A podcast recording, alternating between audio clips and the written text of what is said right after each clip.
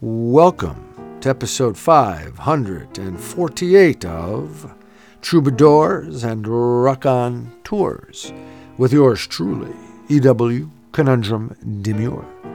On this week's episode, we feature a wonderful conversation with artist and scholar Julie Kantor. We talk with Julie from her place in Philadelphia, Pennsylvania, about how she came to poetry, Isaac Asimov, the unknowable, the untraceable idea, the friction between virtual and reality, weird punishment, Emily Dickinson, Walt Whitman, singing and playing guitar, friends and crazy thoughts, being curious, atonement, liberal capitalism and its denials, dystopian nightmares, reality TV, fascism, and the perfect bubble, among other things. A grand conversation with Julie Kantor this go round. We also have two EW poetic pieces. Eliza is the first one you'll hear, and English Professor is the next one. All of this, of course, will be infused, imbued with the wonderful energy of several great tunes. It is so nice to be with you. Let's get to it then. Episode 548 of Troubadours and Rock On Tours.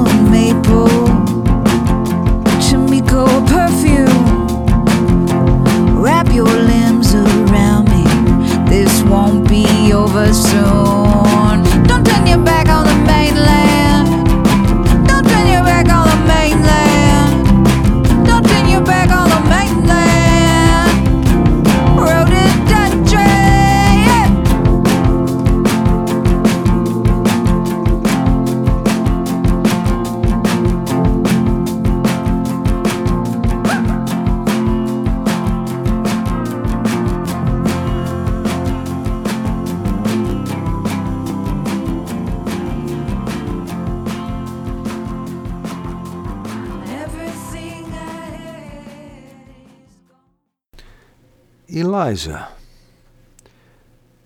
Hoboken trails to the Los Angeles music scene, the troubadour with some capitalist whore and Sigmund Freud sitting in between.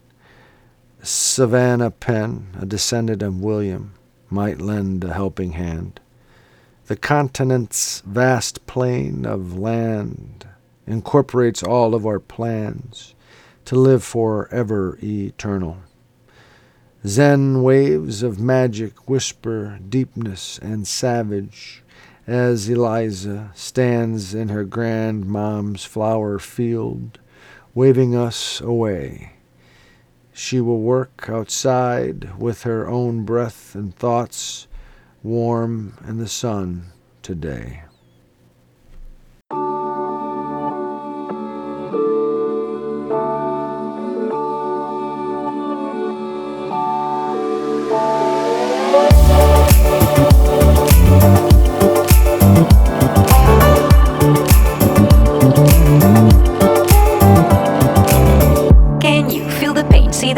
Trouble in your brain. Anger you retain, pressure rocks you like a hurricane. Is it time for you to jump into the next train? Change of hand, make a stand. I can see your heart change. Wake up, no more nap, your turn is coming up. You feel lazy, but stop the fantasies and bubble dust. If you need to hear, go for it. I will teach you how to feel the things so close to you, connected all. Every day is a miracle. Connect back with the people and all the people you miss.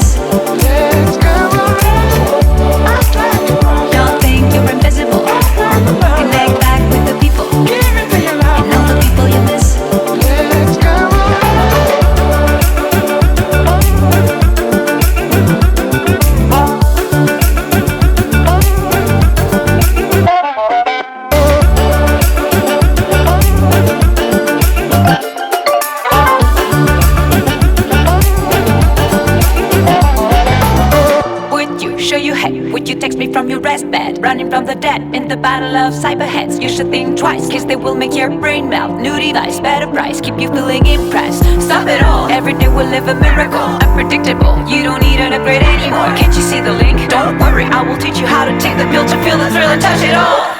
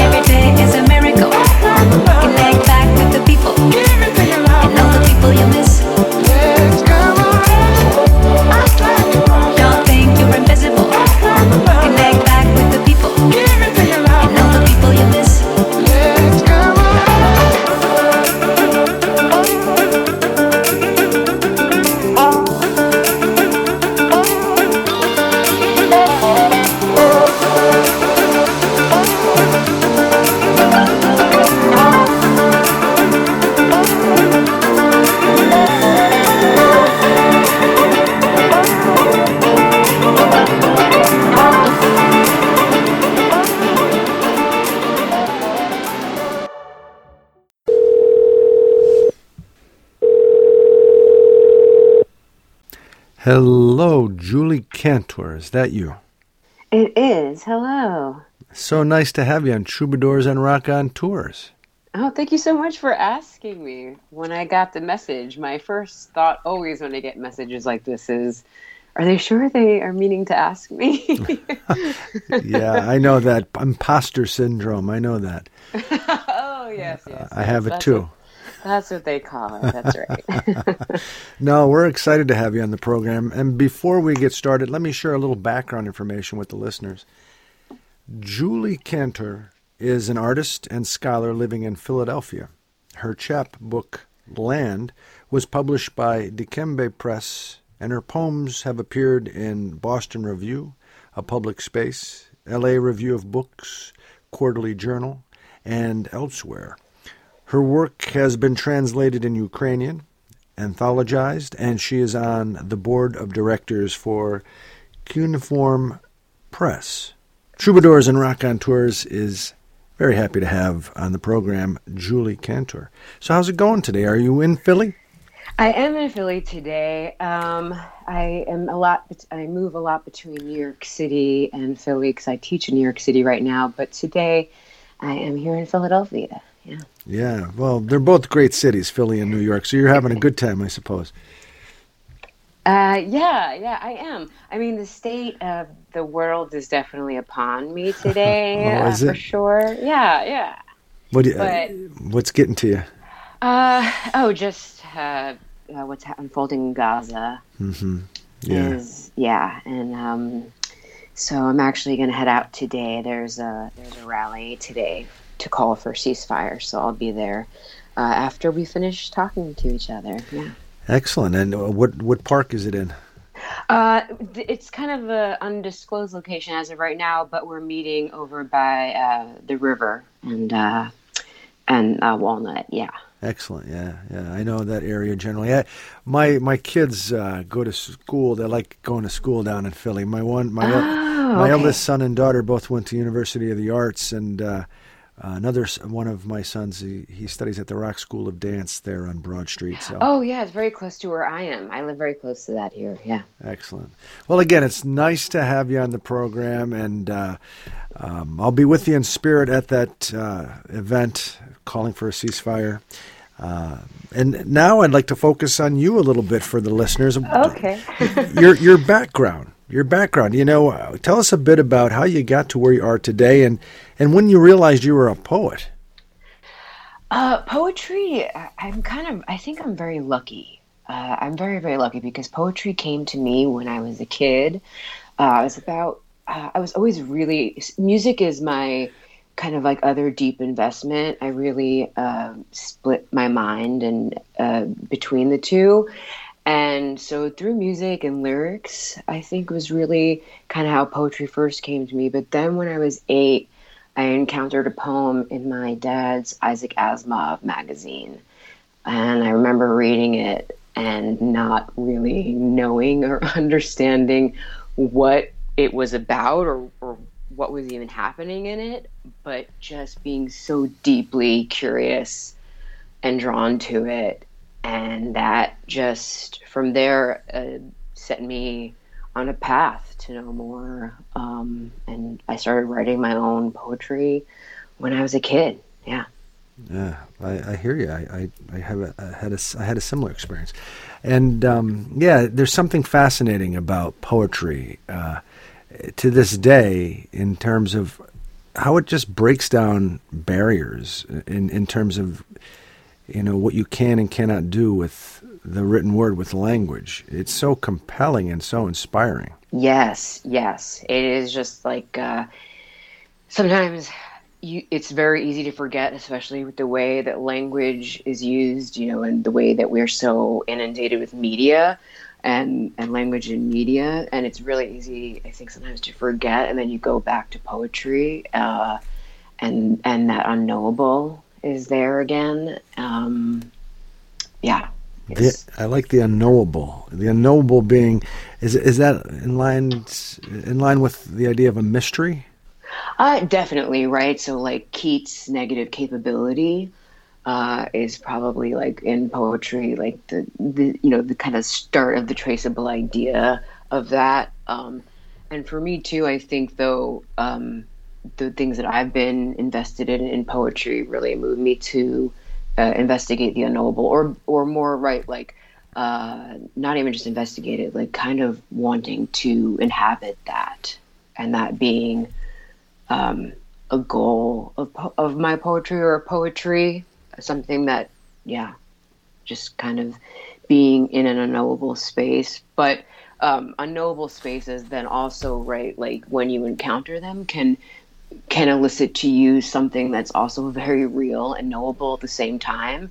And I think that is just like a magic of poetry, of like how it merges or how there's always a friction of between the virtual and the and reality. And how that friction between the virtual and reality in poetry i think is just like poetry's magic or one, one of the many uh, magics of poetry Oh, I love it. Well stated. Thank you for that, Julie. That was great. And you, you mentioned you're teaching in New York City. What are you teaching? i'm teaching at queens college right now in english department which is uh, interesting because also like academically i'm i'm quite split in certain ways i've taught in english departments american studies department uh, that's where my phd uh, is uh, going to be from and so uh, right now though i teach narrative and i also teach uh, college writing so um, uh, teaching in English department is lovely. I love teaching English. So you probably have a lot of students that are into it too, right? I do, and it's strange because you know when you teach college writing, you have a lot of uh, every every person who's sitting in that room is there because they have to be sitting there. It's a requirement of their undergraduate degree. So teaching writing in that kind of space too, uh, to me, is very compelling, and I'm very drawn to it because um, how do you engage people or how do you make them invest in writing as like a form of expression when they're just not necessarily right personally invested in it you're personally invested in it right like i'm it's my life but like i you know a lot of people live every day without encountering literature encountering you know certainly poetry um, and so sometimes in those spaces that those kinds of um, uh, I don't know, disinterest in writing can be very, for me, um, moving and engaging. A disinterest. Did I hear that right? Yeah, I mean, some students definitely have a disinterest in writing. But that's sure. moving and engaging for you. Yes, because you you know especially as an educator then my job is to is to figure out what that is mm. um, and why that is. And usually the why has a lot to do with them not valuing their self expression or them never really having a space or seeing seeing academic writing especially academic writing as a space for self-expression. Only seeing it as a space for essentially right like kind of a weird kind of punishment for never for never meeting the mark right? For never quite achieving that perfect quote unquote right like academic voice. Yeah. Yeah i love it. Oh man you must be a great professor. Um, so let me get back a little bit further. Are you an east coast kid? Were you born i am. Yeah? I, I am definitely east coast kid. Yeah i'm born uh, new york.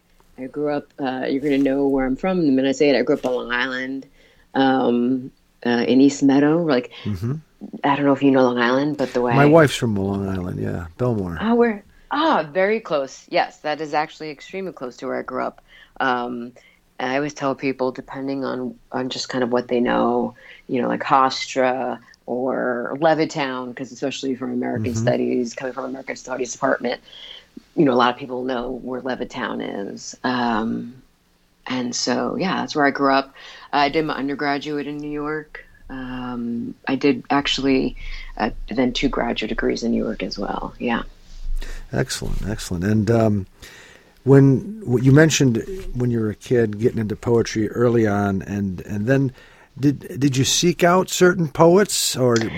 Oh yeah, I, I mean I think it's fair to say I became obsessed with Emily Dickinson by the time, you know, probably I was about like 11 or, and definitely by 12, 11, 12, by eighth grade.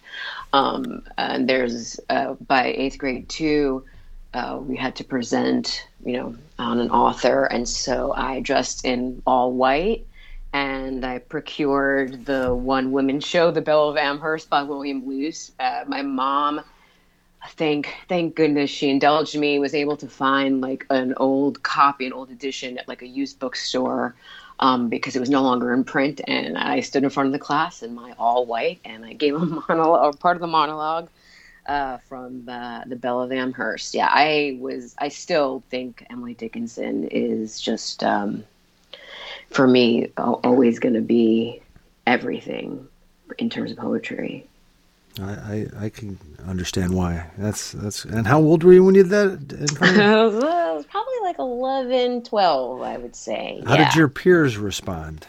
You know, I they responded really well.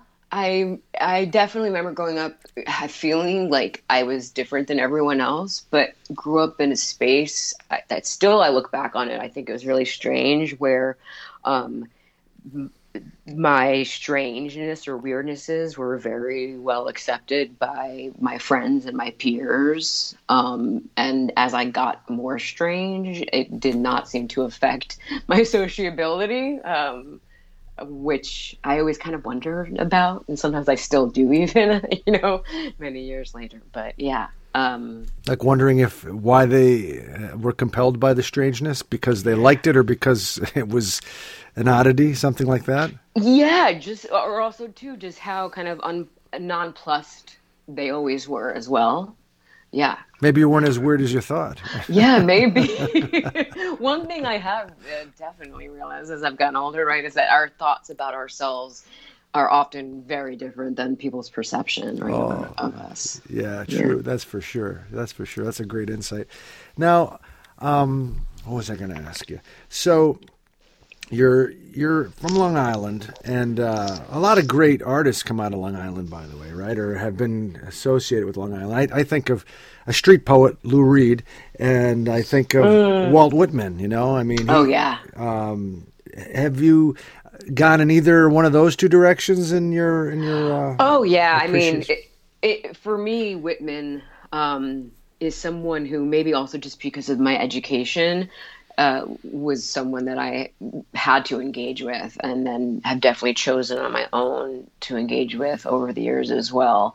I can't say though that like I feel uh, like he's a voice. Like there are certain voices that I think are just I'm, I'm constantly going back to or consist or consistently there for me. He's not someone though who I turn to consistently, um, but someone who I've studied, who I've written many an academic paper on. Um, so maybe really only understand him from that angle, more from someone who would be uh, more, you know, someone who's like invested deeply in his work. Excellent. And and I, I guess Emily Dickinson, as you mentioned already, is someone you always go back to. Uh, yes, always. Um, I also had the pleasure of, of, of taking a course uh, in my MFA on her. Uh, but most of my love and, and uh, for her has just been my, you know, just constant rereading. Uh, constant, yeah. Yeah.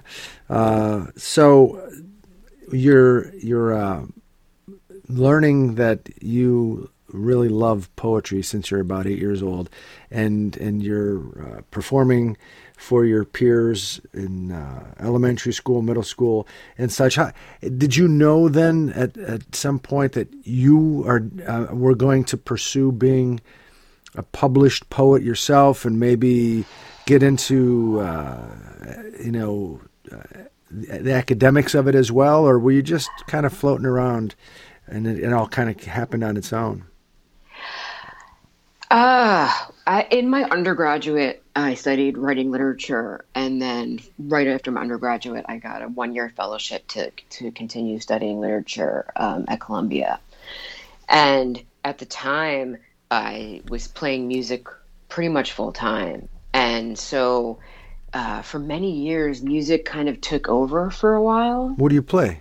Uh, at the uh, I play many instruments. Uh, most of what I do in is sing and play guitar mm-hmm. in in all the bands that I uh, went on to participate in, and so that that's always been like an, a hard thing for me to balance is how much I absolutely need to write poetry and live in a world of poetry, but also how much I need to make music and and make music with other people and hear music and and just like be around music constantly.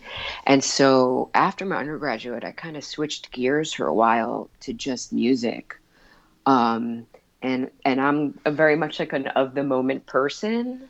Mm-hmm. And so I moved to the West Coast and I was playing music and I was like, oh, you know, I think I'm going to take this graduate writing class at Portland State University just to, you know, just to, you know, kind of see what's going on with writing. Um, again, or more you know more deeply investigated because I miss it in my life. Like I'm feeling its absence, and so I take that class, and then I'm like, oh yes, I'm gonna take I'm gonna apply for an MFA. Uh, and so I switched gears back to kind of switch gears, and then back to poetry. And what what um, what when are we talking? What decade is this? This is 2009. Gotcha. Thank you. Yeah, 2009. So after many years just playing music, living on the West Coast, uh, that's when I moved back to the East Coast at Columbia and uh, started my MFA there. I'm with you on. Uh, you mentioned earlier how music and songs they in their own right are little little uh, vignettes or uh, you know uh, of of poet, poetic writing when the kind of songs that I like at least. Uh, and there's so many of them, and they're just all around you if you want. You know, like I'm Yes. constantly listening to music, and uh, it it does help me. It it does help me focus. It helps inspire me. It helps me lament everything. Yes, yeah. I mean, uh, for I like I engage with music so kind of like there's like a seamlessness to like how I'm moved by music where language and writing it just works differently. Like language and ri- writing requires different things of our cognitive abilities of our senses. Music is right just so visceral. Like paul Valéry, you know the french poet thinker mm-hmm. Mm-hmm. really thought that music was in a way right the purest of art because it just engaged you know engaged us in ways that other forms just can't quite get to because of the translations and and things that our brain and our body has to do you know for things that we're sensorily taking in through our eyes or um you know in you know looking at visually. Um and so yeah for me I, there's just something you know I, I, I love poetry. I, I obviously like I said it's magic too but there's something about music that is different that is just that can uh, just swallow you whole um, before you know it I, I totally understand what you're talking about. And um, let me and thank you for sharing that. Let me ask you about. We mentioned a little a little bit already of, of some of your, your more favorite poets, but you're more specifically some of your influences, and then let's get into your poetry and and and how uh, it fo- what it focuses on. Um, for me, I think like uh, my influences. I am like a voracious reader. I read a lot and a lot of different things. Um, and and also too, my my friends are just like key for me because when I have that crazy thought, I feel safe to say to them, "Hey, I have this crazy thought of this thing that I'm thinking of doing, but it feels weird." And then they are always like, "Oh, yes, of course you're going to go do this thing now." like, of course, like this is the thing to do then.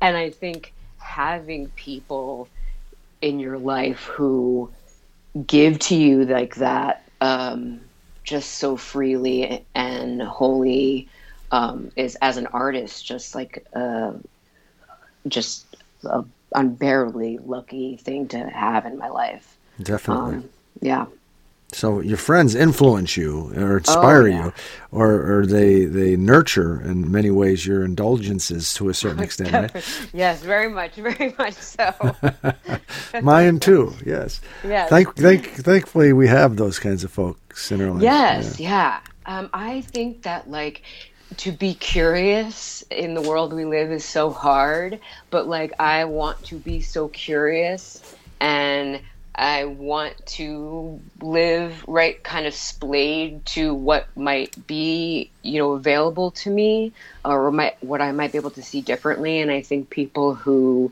uh, are going to hold you no matter kind of what you venture into is just like, yeah, so uh, it's just it's just I think like the most beautiful thing kind of about being alive, right? Like, yeah, Yeah, definitely. I mean, they're your brothers and sisters, really, right? yeah, yeah, oh yeah, yeah. And you know, were you going to say something? Oh, I was just gonna say for me too, um, like for my poetry especially, like I I'm just very invested. This is kind of a strange thing, but I'm very invested in in like reality. Uh, and the construction of reality, um, and especially how that gets constructed between people. Um, and I think having to just like really honest friends, um, and and people who uh, like just hold you in those ways, uh, lets me kind of like plumb and explore things that are are scary or um, are like deeply sad, um, which uh, yeah, which are really important to me. I, I get what you mean. They're actually they're like buoys, you know, or Mm. your friends. They keep you, or in some ways, they they help you more yourself. I'm oh using, yeah. I'm using all these oceanic. Uh, yeah. But uh, you you mentioned uh, where you were where you go with your poetry. I you know, I guess I'm gonna I'm gonna guess uh, relationships, justice, things of that nature. Yes, I uh, like. Well, for me too. I think uh, for a while I'm usually swimming in things, but then I'll find some kind of idea, some concept uh, that I that just becomes in a way like the center of that that web of thought that I can't like not hold on to as I'm moving forward. It's just right like always in some part of my mind. Um, and so for me right now, I've been work, you know, I've been working on a project for a while uh, that's uh, focused on uh, atonement, um, specifically from Judaism uh, teshuvah, uh, and I'm just very like how in this moment that we're living, do we atone, and not just to others but to ourselves, um, maybe to ourselves especially and so a lot a lot of the times for me once i have that like thought that concept it's just there and then everything you know springs out and then back you know back back into it i guess too yeah When you say atonement, and and we need to uh, atone, atone for what? Do you think?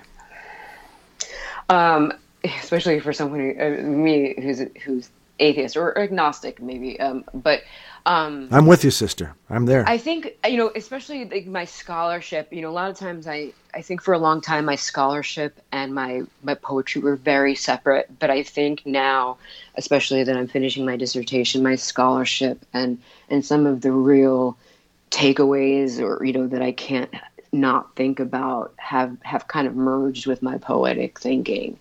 And so um, when i say to i think atonement i think um, you know kind of like the denials that neoliberal capitalism require every single person to undertake on a daily basis in order to survive. And how in every denial that we have to engage or undertake we move further away from ourselves and toward right what i think is quite different than the self which is the individual. Um, selves to me are, are are things that are of our bodies that are connected you know to other selves.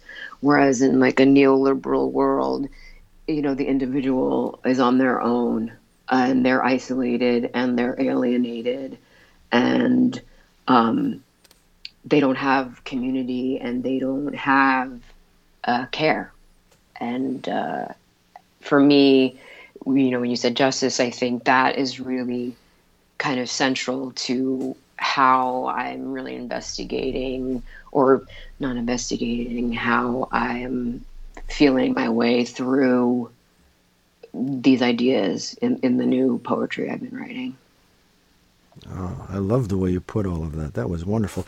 And, and you know, as you mentioned, you know, the liberal capitalism that we uh, engage on a daily basis here in the West, in the United States in particular, and how you, you know, you're if you're successful, you're a rugged individualist, quote unquote, right? That's championed being an exactly yes and you're alone, and you yes don't. you're alone. Yes. And you want to be it seems. That's the that's the the uh, the end goal and and that makes you tough for something Yep. I- yeah the untouchable right like i right the untouchable rich white man right. Like musk trump like these people are venerated because they are rich and untouchable because ultimately they can do whatever they want with no accountability right? Like um and that is what we champion, right? In in the scarcity mindset that the American dream has become,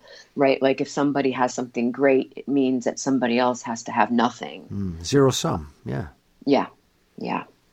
yeah it's really small minded and narrow and depressing really? Yes, yes, yes. Welcome to American Studies. Dystopian nightmares. Yes. Um, uh, yeah, studying American Studies will definitely fill your dystopian nightmares for a lifetime. Um, yes, and so for me, I think that's. I think finally, or not finally, but maybe so, uh, my scholarship has impinged or has merged or elided with uh, my poetic concerns, and um, and so that's how I I came to that idea of atonement, um, uh, and especially through Judaism because I am Jewish, uh, and it just right like um, yeah, it just felt also time for me maybe to investigate that or to look more into what that means for me um, and my place in the world, especially, right? Like any person who's writing has to be considerate of the subjective views that they're bringing to whatever it is that they're writing. And those subjective Jewish uh, beliefs, are they steeped in religion? Or are they steeped in culture? Or are they overlapping? I would say, I, I, would say for this work, they're overlapping. I am not uh, someone who uh, studied Judaism. I don't know Hebrew. Uh, I have.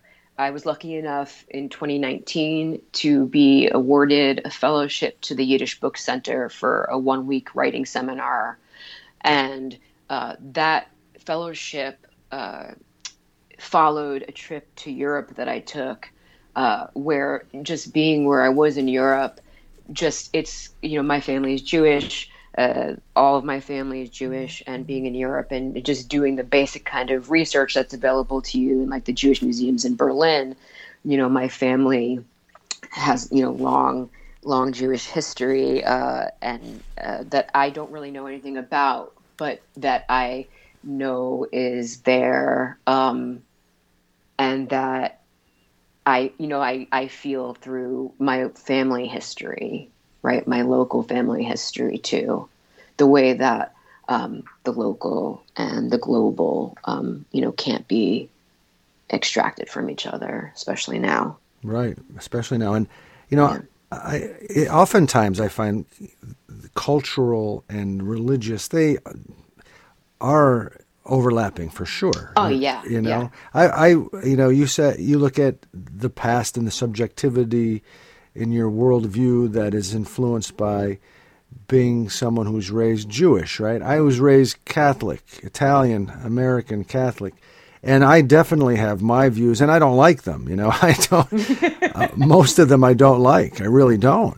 Um, the people you, you love, they're your community, they're your family, but then when you look at a lot of what you were brought to or was and it was fed to you by that same yeah. community you get re- I do I get resentful sometimes. Uh, yeah, I mean that's why in some ways it's kind of like I think about my upbringing, and it, I didn't have some of the the frictions in my life that I've definitely had being Jew um, and encountering anti-Semitism. Um, but because I grew up in New York, right? There's the large, you know, outside of Israel, that's the largest Jewish population in the world. Um, yeah, my, my wife said in her community it was Jewish and Italian largely. Yes, yes, yes, and it's it's funny because one of my good, one of my friends is Italian, and we talk a lot about how New York Jews and Italians are very similar culturally, and mm-hmm. and it, it's true. It's because a lot of like the family tradition that come you know that come are very similar. Like they're very tight knit family cultures that uh, you know and and certain things that come you know the italian mother and the jewish mother right? Like those kinds mm-hmm. of uh, yeah they're not they're not sometimes that far off from each other. And so yeah especially in new york you could feel those resonances between between the communities for sure. Um but yeah, for me, so growing up in New York, it, you know, I, I, to be honest with you, I never thought about my Judaism. I mean, I grew up with a very atheist socialist father, and my mom is not necessarily atheist, but like definitely not someone who's religious. And so I didn't really grow up thinking about my Jewishness at all. It hasn't been until maybe, like I said, oh yeah, when I traveled to Europe and especially um, uh, going to a concentration camp um, kind of culminated the European trip that I had been on after already being in Prague um, and seeing the Jewish cemetery there, and then you know just kind of recognizing or just not yeah recognizing this is part of my identity whether I want to acknowledge it or not. So what happens when I acknowledge it? And that's actually what drove me to apply for that fellowship at the Yiddish Book Center. Um, and I recently, within you know this year, have been attending um, synagogue uh, some Fridays and also queer uh, Torah study to just do some more investigation of it from the religious side as well. Well, you mentioned the subjectivity that you come to, uh, I guess, situations that you have, and you that is influenced by being Jewish. Uh, what, where were you going with that? I kind of redirected you. Were you saying that you're coming to terms with that, or you embrace that, or that you're Oh, trying yeah. to analyze? yeah like recognizing that it's like i think you know we become like there's so you know especially for me because i really like if someone asks me how do you identify my first answer is always going to be artist Mm-hmm. then after artist probably you know scholar then daughter friend right like uh, like jewish would not be for for many years what i might say to you in any way that i would think about myself. Um, but regardless of sometimes right like how you think about yourself there are still histories that you're a part of that existed that whether you acknowledge them or not were there and your family right has has this uh, deep connection to it. And i think what probably likely uh, garn what pushed all this or propagated all this too was uh, my my my studies of you know PhD being in American studies, studying cultural studies, studying cultural anthropology, and just remembering, especially watching Trump be elected as I was teaching a course on reality TV, right? Like, we must remember history. We are, as you know, humans are just so good at at taking the parts of information that we want and leaving the rest behind. So how in that moment, right, especially now, is me kind of you know at least how I see it, me engaging my Judaism, kind of saying, yeah, like I'm going to look at my my history and be accountable to my own histories at the very least. Right, and and accountable. I guess are you now alluding to Israel? Um, yeah, I mean, I, in this moment for me, um, it it's painful to be Jewish for many reasons. One, right, we see the massive rise in anti-Semitism that began when Trump was elected, that has now just continued and increased, and then of course, like the use of Jewish fragility, right, to uh, pro, you know, to propel and support. Uh, state violence that is uh, genocidal. Yeah, that is genocide. Um, right, like nobody who believes in a ceasefire is, you know, as someone, right, like it, it's interesting in this moment, unless I say explicitly, like, of course, like, no to Hamas, but also, right, like, no to Netanyahu and any fascist Right. um yeah and that and as a jew especially right like how do i as a as a as a self being accountable to the people around me? How is part of that accountability saying as you know i am jewish and as a jew especially like i i do not i do not believe in this i do not support this and i'm also right going to be on the streets to to make sure that people know i don't support this? Yeah, and and you know, oftentimes we're not allowed all those nuances, right? That's the thing. No, no. We, you know, that's why I think for me too, teaching literature is such a wonderful thing because it's so simple what literature does, right? We're told since we're little kids picking up books, like literature helps you connect to yourself. But I think in this moment, like it's so necessary, important to connect to the self because everything around us, like I was saying, is trying to disconnect us from ourself, trying to flatten us out. Um, and and especially too, and just like the excessive commodity culture, right? Like telling us that if we just you know buy this or buy that, and that everything will just work itself out. Yeah. Oh my gosh, those messages are constantly coming at me, and it's hard not to be affected by them. You know, it really is is is hard. And you were talking about uh, atonement and accountability to a certain extent, uh, based on your your uh, religion and your your I guess DNA. I don't even know how to all the categorizations that we we use to to divide ourselves confuses mm. me. You know, but at the same time, it does help us identify, as you're talking about very eloquently, what influences us, what makes us yeah. who we are.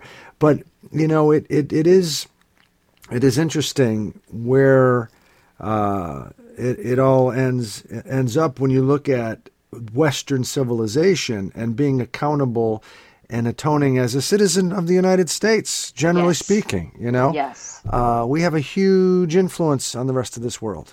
Hundred percent, yeah, and especially too. Uh, I I don't really. I am a academic. I'm a scholar, but I also t- should you know I use those terms like very um, hesitantly. You know, I'm reticent about about their usage because you know I think they're um, scholarship and academic institution, right, um, has a, a, strange part in kind in um, step. We're like they we've lost responsibility of what education in America is and what it should do and can do, and said what a lot of our universities kind of have become for me like don't don't offer those things anymore. Um, those things being what controversy. No, I think for me, just like, you know, the ways that education could focus on, right, like a democratic civic education. And that could just be the focus as opposed to like professionalization gotcha, and, gotcha. and, um, right, like the kind of like, uh, career right. making driven, like every, like how instead of education, its goal being critical thought, and community engagement and right like all of the tenets of democratic you know civic education that used to right like uphold uh, education in america instead of right like kind of like we were talking about before like how do you be that rugged individualist entrepreneur and you know use this education as like a way to get some internship to get right like how everything instead of being uh, curious and exploratory and a space for someone to figure out who they are and all of the you know and all the going to Whitman right the multitudes that we contain right? Like um, we don't have space in our culture to do that. And that's why I'm also drawn to atonement because atonement is about right like kind of like forcing a space for yourself to reflect. Beautifully stated Wonderful. Julie Kantor here on Troubadours and Rock on Tours. That was wonderful. Thank you. Oh, yeah. yeah, no, anytime. Yeah. And uh, we're we're just about um, we have to talk again. We're just about done because I only have so much time for a segment. Uh, do you want to try to you know wrap it all up with uh, a one word solution to all the challenges we face? uh, tax the rich. yeah, I'll support you on that one. Yeah, or you know, the other one I like to say is too like stop buying stuff. Yeah. Yeah. Easier said than done, but I'm with oh, you. 100 Oh, definitely. Like again, like you asked me for the one word, so I gave it to you. But right, like that, those one words are the, often the most difficult things. That's why they are the one word. Right. Yeah. And I think you did an awesome job with, with the with the phrases and the words that you chose to to help us understand how we might do better as a society because we need to do better. And it makes me very happy uh, to know that there are minds like yours in the classroom with young people helping them nurture their own minds. So thank you for doing what you're doing. Oh, I mean, I think there's nothing, I mean, my friends all know like I'm I think I'm my best self when I'm teaching. I just think students uh, being with young people is just like the best thing. Um, yeah, like the like America has a weird thing where we love to like pit generations against each other, right? Like everybody yells boomer and everybody yells like, oh, millennials are so narcissistic and Gen Z is this. And it's like America has this weird obsession with pitting generations against each other. But for me, like, I love being around uh, students. I love being around uh, just like younger thinkers. Um, I just think that we all should be right. Like we all should know people who are like different than us Yeah. and and talk to people who are different than us um, it's become so easy in this culture to to kind of just like consummate the perfect bubble Yeah. and um, and to me that's why teaching is just always going to be uh, on you know kind of the most important thing because that's what it hopefully does right is that it forces you whether you know sometimes like i said with these students whether they like it or not um, out of their bubble in, in some way and myself too right out of my bubble Oh, yeah. If you're a good professor, you're a student right in there with them. yeah yeah So, when your next book of poetry comes out, the one that's focusing on atonement, I, I, if I'm hearing you right, let us know and we'll talk about it. Oh yeah, uh, hopefully, yeah, uh, it will. I have a short chapbook out right now, but hopefully the full book will be done and find a place. Yeah. Excellent. And, and ladies and gentlemen, this again is Julie Kantor, artist and scholar, talking with us from her place in Philadelphia, Pennsylvania. Uh, I guess um, you have a website, maybe, if people want to go to. Yeah, it's uh, Julie Dash Kantor, uh, dot, uh, Julie you know dot com, just the regular dot com. Um, and uh, you can find me uh, on Instagram, or uh, I don't really use social media very much. Uh, so like finding my email through my website is very much the best way to contact me or find me. Excellent. And, and uh, Julie's last name is K A N T O R. Thanks again, Julie. It was a pleasure talking with you today on Troubadours and No, the pleasure was all mine. It was it was absolutely lovely. You are a great interviewer. Just really like just so comfortable. Made me feel comfortable. So thank you. Oh, my pleasure. That means a lot. I'll have an extra spring in my step the rest of the day with that, those kind words. Thank you, Julie. No, thank you so much. Yeah, Take care. you too.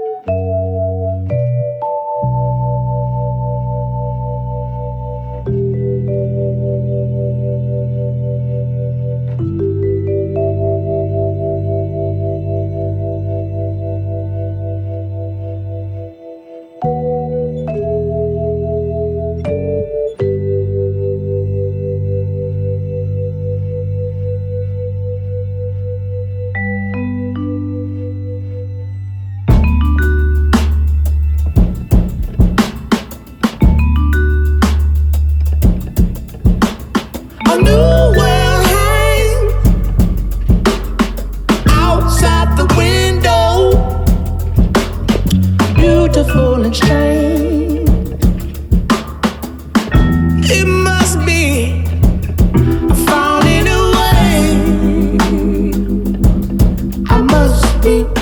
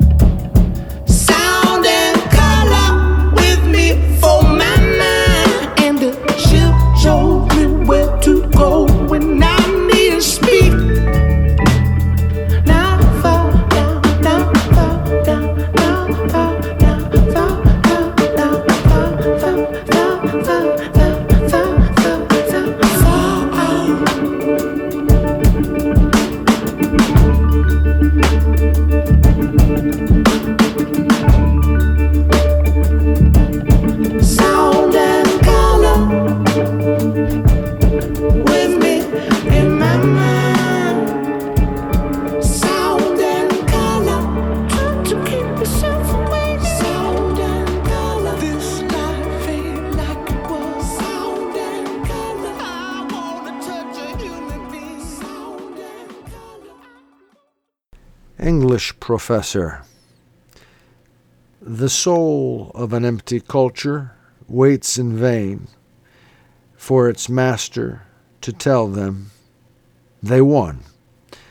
Alone with the media, transformed by an urban encyclopedia, virtual and on a small screen, the wistful forever teen even as the hair gets gray and falls to the drain, They train to do it all better, to sever all connection from an ignorant, insensitive history.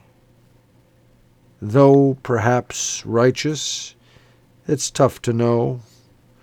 But one thing tangible still is their empty head and heart, incapable to fulfill the earnest blossoming needs of the people.